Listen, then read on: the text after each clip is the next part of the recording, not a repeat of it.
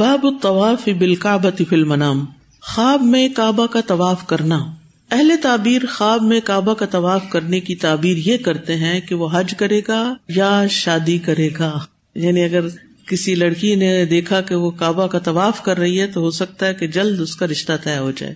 اسی طرح ملازمت کا ملنا یا کسی جاب کا ملنا بھی اس کی تعبیر ہو سکتی ہے۔ اسی طرح یہ بھی کہا گیا ہے کہ اگر دیکھنے والا نرم دل انسان ہے تو وہ شخص اپنے مالک کا خیر خواہ ہوگا۔ حدثنا ابو الیمان اخبرنا شعیب عن الزہری اخبرنی سالم ابن عبد اللہ ابن عمر ان عبد اللہ ابن عمر رضی اللہ عنہما قال، عبداللہ بن عمر رضی اللہ عنہ کہتے ہیں، قال رسول اللہ صلی اللہ علیہ وسلم، کہ رسول اللہ صلی اللہ علیہ وسلم نے فرمایا، بینا انا نائم رأیتنی اطوف بالکعبہ، اس دوران کہ میں سو رہا تھا میں نے کعبہ کا طواف کرتے ہوئے خود کو دیکھا، فإذا رجل آدم صبت الشعر بین رجلین ينطف رأسه ماء، اس دوران میں نے ایک گندم گو آدمی کو دیکھا جس کے بال سیدھے تھے، اسٹریٹ بال تھے، گنگریالے نہیں تھے، وہ دو آدمیوں کے درمیان اس حالت میں تھا کہ اس کے سر سے پانی ٹپک رہا تھا، یعنی بالوں سے پانی ٹپک رہا تھا، یوں لگتا جسے تازہ تازہ کوئی نہا کے آیا ہو۔ فقلت من ھذا، میں نے پوچھا یہ کون ہے؟ قالوا ابن مریم، بتایا گیا کہ یہ عیسیٰ ابن مریم ہے۔ فذهبت التفت فاذا رجل احمر، پھر میں جانے لگا تو میں نے دیکھا کہ ایک شخص ہے، احمر، سرخ رنگ کا، جسیم، بھاری جسم والا، جعد الرأس، گنگریالے بالوں والا، اعور العین، کانی آنکھ والا، الیمنا، دائیں آنکھ کانی تھی، کأن عینہ انبۃ قافیۃ، گویا کہ اس کی آنکھ ابھرے ہوئے انگور کی طرح یعنی پھولی ہوئی تھی، باہر کو نکلی ہوئی تھی۔ قلت من ھذا؟ قالوا ھذا الدجال، میں نے پوچھا یہ کون ہے؟ کہنے لگے کہ یہ دجال ہے۔ اقرب الناس بہ شبہا ابن قطن، اس کی شکل صورت ابن قطن سے ملتی جلتی تھی، وابن قطن رجل بن بنی المستلق، اور ابن قطن جو ہے وہ بنو مستلق سے تھا، من خزاعہ، خزاع قبیلے کا، یعنی خزاع قبیلے سے بنو مستلق کا ایک فرد تھا۔ خزاع بڑا کلین ہے اور پھر بنو مستلق اس سے چھوٹا۔ یہاں ہم دیکھتے ہیں کہ عیسیٰ علیہ السلام کے سر سے پانی ٹپک رہا ہے اور وہ طواف کر رہے ہیں، تو اس کا مطلب یہ ہے کہ ان کے بال نورانی تھے اور صاف ستھرے تھے کہ وہ ایسے لگ رہے تھے جیسے پانی ٹپک رہا ہو، یعنی ان کی لطافت، نظافت اور صفائی صاف نظر آ رہی تھی۔ اور ایک روایت میں آتا ہے کہ عیسیٰ علیہ السلام سرخ رنگ کے تھے، یعنی وائٹ تھے، جبکہ دوسری حدیث میں کہا جاتا ہے کہ خالص سرخ رنگ کے نہ تھے بلکہ اس میں سفیدی بھی تھی۔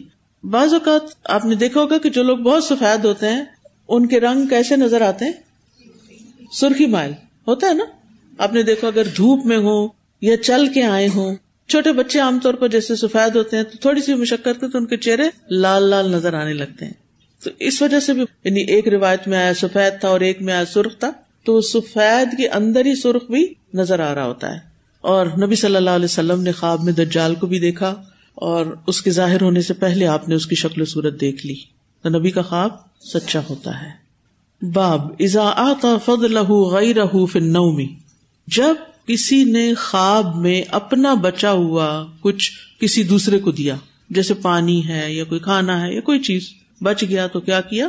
دوسرے کو دے دیا۔ حدثنا یحیی بن بکیر حدثنا اللیث عن عقیل عن ابن شہاب اخبرنی حمزۃ بن عبد اللہ بن عمر ان عبد اللہ بن عمر قال سمعت رسول اللہ صلی اللہ علیہ وسلم یقول، عبداللہ بن عمر کہتے ہیں کہ میں نے رسول اللہ صلی اللہ علیہ وسلم کو فرماتے ہوئے سنا، بینا انا نائم اتیت بقدح لبن، میں ایک دفعہ سو رہا تھا کہ اچانک میرے پاس دودھ کا پیالہ لایا گیا، فشربت منہ، تو میں نے اس سے پیا، حتی انی لارى الري یجری، یہاں تک کہ میں نے دیکھا کہ سیرابی جاری ہو رہی ہے، یعنی ہر رگ میری سیراب ہو گئی، ثم اعطیت فضلہ، پھر میں نے اس کا بقایا دے دیا، کس کو؟ عمر رضی اللہ عنہ کو۔ قالوا فما اولته یا رسول اللہ، صحابہ نے پوچھا اے اللہ کے رسول صلی اللہ علیہ وسلم آپ نے اس کی تعبیر کیا کی؟ قال العلم، کیا فرمایا؟ علم۔ تو خواب میں دودھ پینے کی تعبیر کیا ہے؟ علم دین حاصل کرنا۔ اس سے کیا پتہ چلتا ہے کہ عمر رضی اللہ عنہ علم میں بہت ماہر تھے، بہت آگے تھے، لیکن کچھ لوگوں نے حضرت عمر رضی اللہ عنہ کی شخصیت کا یہ حصہ کبھی نہیں جانا، کہ وہ بہت علم والے تھے، بلکہ اس کے مقابلے نے لوگوں نے ایک حدیث گھڑی ہوئی ہے جو جھوٹی حدیث ہے، موضوع ہے، اور وہ کیا ہے، میں علم کا شہر ہوں اور علی اس کا دروازہ. سنا ہوگا آپ نے، کتنی مشہور ہے یہ حدیث. یہ حدیث ہے ہی نہیں، نبی صلی اللہ علیہ وسلم نے یہ فرمایا ہی نہیں، تو اس کو تو ہم مانتے ہیں، اور اس کے مقابلے میں جو ایک صحیح حدیث ہے اس کے بارے میں ہم بے خبر ہیں کہ حضرت عمر رضی اللہ عنہ علم والے تھے.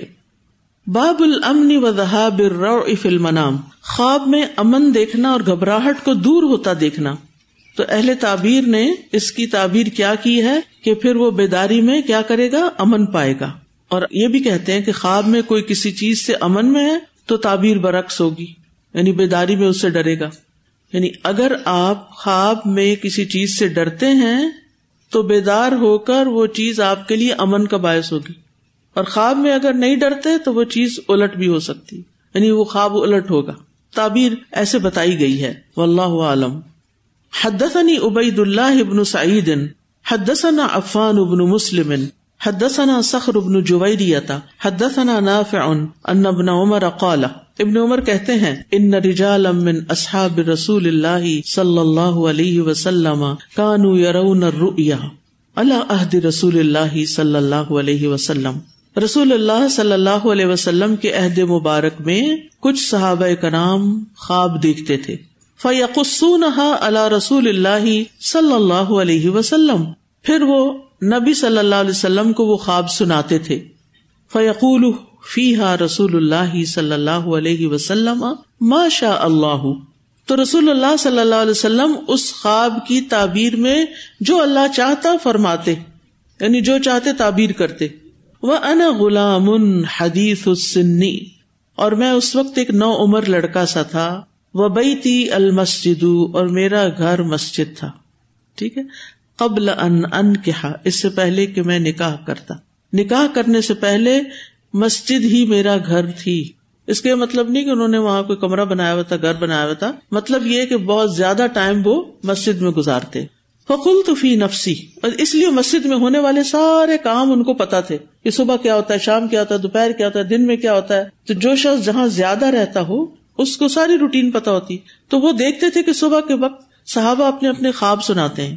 تو اب کیا ہوا، جب انہوں نے دیکھا سارے خواب سناتے ہیں، فقلت فی نفسی، میں نے اپنے دل میں سوچا، لو کان فیک خیر، اے ابن عمر اگر تمہارے اندر بھی کوئی خیر ہوتی، لرأیت مثل ما یری ہؤلاء، تو تم بھی کوئی ایسا خواب دیکھتے جیسے یہ لوگ خواب دیکھتے رہتے ہیں. فلما استجعت ذات لیلۃ، پھر ایک رات میں جب سویا، قلت، میں نے کہا، اللہم ان کنت تعلم فی خیرا، یا اللہ اگر تو میرے اندر کوئی خیر جانتا ہے، یعنی میرے اندر کوئی خیر ہے، فَأَرِنِي رُؤْيَا، تو مجھے کوئی خواب دکھا دے. فَبَيْنَمَا أَنَا كَذَلِكَ، تو میں اسی حال میں تھا، اس جا ان، یعنی پھر میں سو گیا اور خواب آ گئی، اس جا انی ملکانی فی یدی کل واحد منہما مقمعۃ من حدید، تو سونے کے بعد اچانک میرے پاس دو فرشتے آئے، ان میں سے ہر ایک کے پاس لوہے کا ہتھوڑا تھا. یقبلانی بی الی جہنم، وہ مجھے دوزخ کی طرف لے جا رہے تھے. وَأَنَا بَيْنَهُمَا أَدْعُو اللَّهَ، اور میں ان دونوں کے بیچ میں اللہ سے دعائیں کر رہا تھا.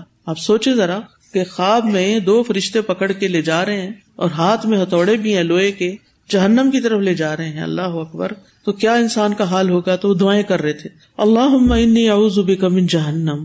کیا دعا کر رہے تھے، اے اللہ میں جہنم سے تیری پناہ چاہتا ہوں، یا اللہ مجھے جہنم میں نہ لے جانا.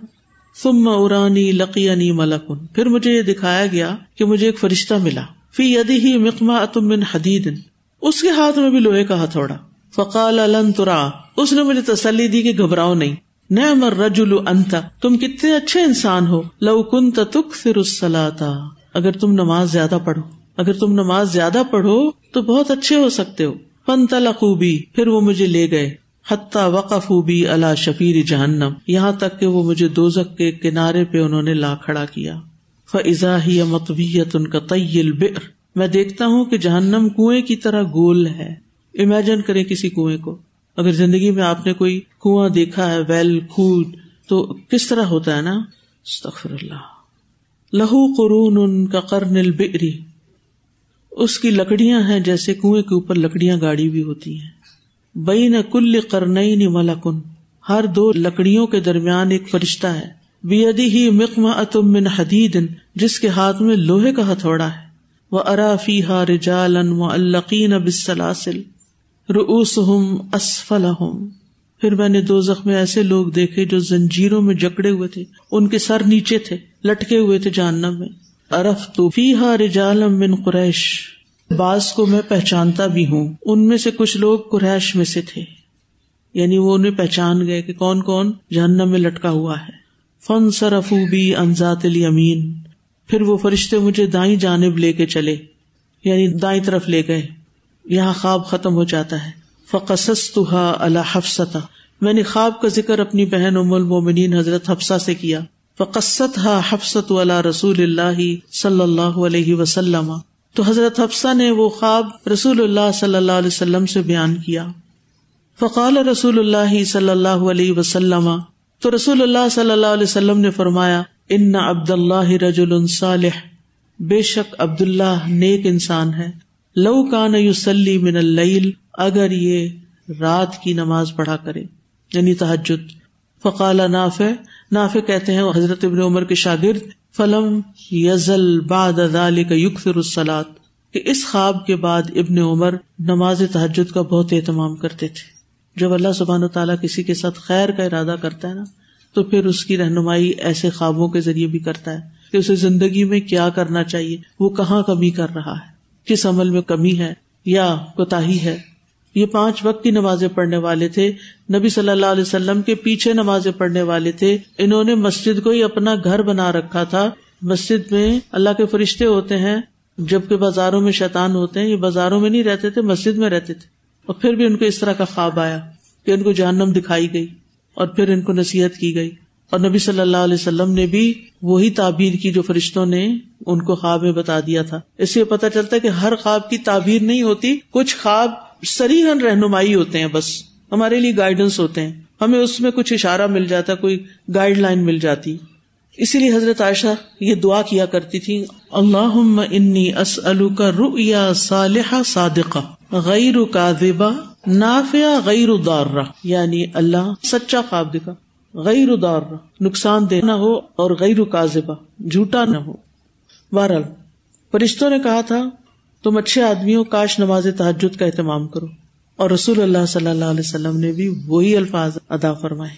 تو اس سے یہ بھی پتہ چلتا ہے کہ تعبیر کا جو سورس ہے وہ قرآن و حدیث بھی ہے، ٹھیک ہے نا. یعنی اگر آپ خوابوں کی تعبیر بیان کرنا چاہتے ہیں تو قرآن و حدیث کا گہرا علم حاصل کریں، اور آپ جب کوئی چیز دیکھتے ہیں تو قرآن و حدیث میں اس چیز کو کس طرح بیان کیا گیا، کس ریفرنس میں، کس کانٹیکس میں، تو پھر آپ کو تعبیر اگر اپنا خواب دیکھا خود بھی سمجھ آ جائے گی. تو بہرحال اس حدیث سے کچھ باتیں ہمیں پتہ چلتی ہیں. ان میں سے ایک یہ کہ ضرورت کے تحت مسجد میں سو سکتے ہیں، مسجد میں ڈیرا لگا سکتے ہیں، مسجد میں اعتکاف کر سکتے ہیں، لیکن اگر ضرورت نہ ہو تو مسجد کو گھر نہیں بنانا چاہیے، مسجد کو مسجد ہی رہنا چاہیے. ہاں، مسجد میں اعتکاف کیا جا سکتا ہے، خاص طور پر رمضان میں. اسی طرح پہلے زمانے میں ہوٹلز نہیں ہوتے تھے تو مسافر لوگ مسجد میں آ کے ٹھہرا کرتے تھے، تو رات گزارنے کے لیے اگر وہ کوئی مسجد میں ٹھہر جائے تو کوئی حرج نہیں. اور ابن عمر جو تھے وہ ابھی چھوٹے تھے، آپ کو معلوم ہے وہ شاید 22 سال کے تھے جب نبی صلی اللہ علیہ وسلم کی وفات ہوئی ہے، تو اس سے اگر 10 سال پیچھے آئے تو جب آپ صلی اللہ علیہ وسلم مدینہ آئے ہیں تو وہ 10-12 سال کے تھے، چھوٹے ہی تھے، اور پھر بعد میں نکاح ہوا. تو اس لیے ایسے لوگ، یعنی جن کا اپنا گھر ہے، بچے ہیں، گھر والے ہیں، وہ مسجد نہ آ کے سو جائیں، وہ گھر میں ہی سوئیں، ٹھیک ہے. لیکن اگر کبھی گھر والوں سے ناراض ہوں تو پھر آ کے سو سکتے ہیں، جیسے ایک موقع پہ حضرت علی نے ایسے کیا تھا. آپ کو معلوم ہے کہ وہ حضرت فاطمہ سے تھوڑے سے ناراض ہوئے تو پھر وہ مسجد میں آ کے لیٹ گئے، اور نبی صلی اللہ علیہ وسلم کو پتہ چلا کہ وہ ناراض ہو کر گئے ہیں تو وہ مسجد میں آ گئے، اور دیکھا کہ ان کے جسم پر مٹی لگی ہوئی ہے، کیونکہ مسجد میں کارپیٹ نہیں ہوتے تھے اس زمانے میں. تو یہ ہم نے لازم کر رکھا کہ جہاں نماز کے بغیر نماز ہی نہیں ہوتی، لیکن ساری زمین پاک ہے، کہیں بھی نماز ہو سکتی ہے، اللہ یہ کہ آپ کو پتا ہو کہ یہ جگہ پاک نہیں، گندی ہے تو وہ تو پھر گندی ہے. ساری زمین پاک ہونے کا یہ مطلب نہیں کہ کوئی حصہ گندا نہیں ہو سکتا. بہرحال تو اب آپ دیکھیں کہ آپ صلی اللہ علیہ وسلم نے ان کو اس موقع پر ایک بڑا پیارا خطاب دیا تھا. کیا تھا وہ؟ ابو تراب، یس، مٹی والے. آج کے زمانے میں تو آپ دیکھیں کہ رشتے داروں کے گھر بھی ہوتے ہیں اور ہوٹلز بھی ہوتے ہیں، اور کئی جگہیں ایسی ہوتی ہیں کہ جہاں انسان جا سکتا ہے. اچھا، اگر آپ کو خواب نہ آتے ہوں یا اچھے خواب نہ آتے ہوں تو آپ دعا کیا کریں کہ اللہ تعالیٰ سچا خواب دکھا، اللہ تعالیٰ فائدہ مند خواب دکھا اور نقصان نہ ہو اس خواب کا۔ انہوں نے کیا دعا کی تھی؟ اللہم ان کنت تعلم فی خیرا فارینی رؤیا۔ رؤیا کس کی طرف سے ہوتا ہے؟ من اللہ۔ یس، پھر اسی طرح حضرت ابن عمر کی فضیلت بھی یہاں سے پتہ چلتی ہے کہ انہوں نے جو دعا کی وہ دعا کیا ہوئی؟ قبول ہو گئی۔ دوسرے یہ ہے کہ ان کو زیادہ نماز پڑھنے کی تاکید کی گئی اور پھر وہ زیادہ نمازیں پڑھنے لگے، اور ان کو کیا کہا گیا نبی صلی اللہ علیہ وسلم کی زبان سے؟ رجل صالح۔ یہ نبی صلی اللہ علیہ وسلم کی بہت زیادہ پیروی کیا کرتے تھے اور بہت سنت کے دل دادا تھے۔ اس حدیث سے یہ پتہ چلتا ہے کہ جہنم موجود ہے، وہ عدت للکافرین تیار کر دی گئی ہے، ٹھیک ہے۔ اور پھر آپ دیکھیے کہ ابن عمر رضی اللہ عنہ نے فرشتے بھی دیکھے، جہنم بھی دیکھا اور لوگ بھی دیکھے جہنم کے اندر۔ مثلا نبی صلی اللہ علیہ وسلم کو بھی یہ دکھایا گیا جہنم میں، آپ نے فرمایا میں نے عامر ابن لحی الخزائی کو دیکھا کہ وہ جہنم میں اپنی انتڑیاں گھسیٹ رہا ہے، اور یہ وہ پہلا شخص ہے جس نے عرب میں سائبہ کی رسم ایجاد کی تھی، اور یہی وہ شخص ہے جس نے عربوں کو شرک میں داخل کیا تھا۔ جانوروں کو بتوں کے نام پر وقف کرنے کا جو رواج پڑا تھا وہ اسی سے شروع ہوا تھا۔ اسی طرح ہم دیکھتے ہیں کہ بظاہر یہ خواب خوف زدہ کرنے والا ہے، لیکن فرشتے نے کیا کیا تھا؟ ابن عمر کو کیا تلقین کی؟ لن ترعی، ڈرو نہیں۔ اور بہرحال اس حدیث سے قیام اللیل کی فضیلت کا پتہ چلتا ہے کہ رات کی نماز پڑھنے والا کیا ہے؟ قابل تعریف انسان ہے۔ اور اس حدیث سے بھی پتہ چلتا ہے کہ سوال کرنے کے لیے آپ کسی کو اپنے بہاف پر یعنی کہہ سکتے ہیں کہ آپ میرے لیے سوال کر دیں، نائب بنا سکتے ہیں۔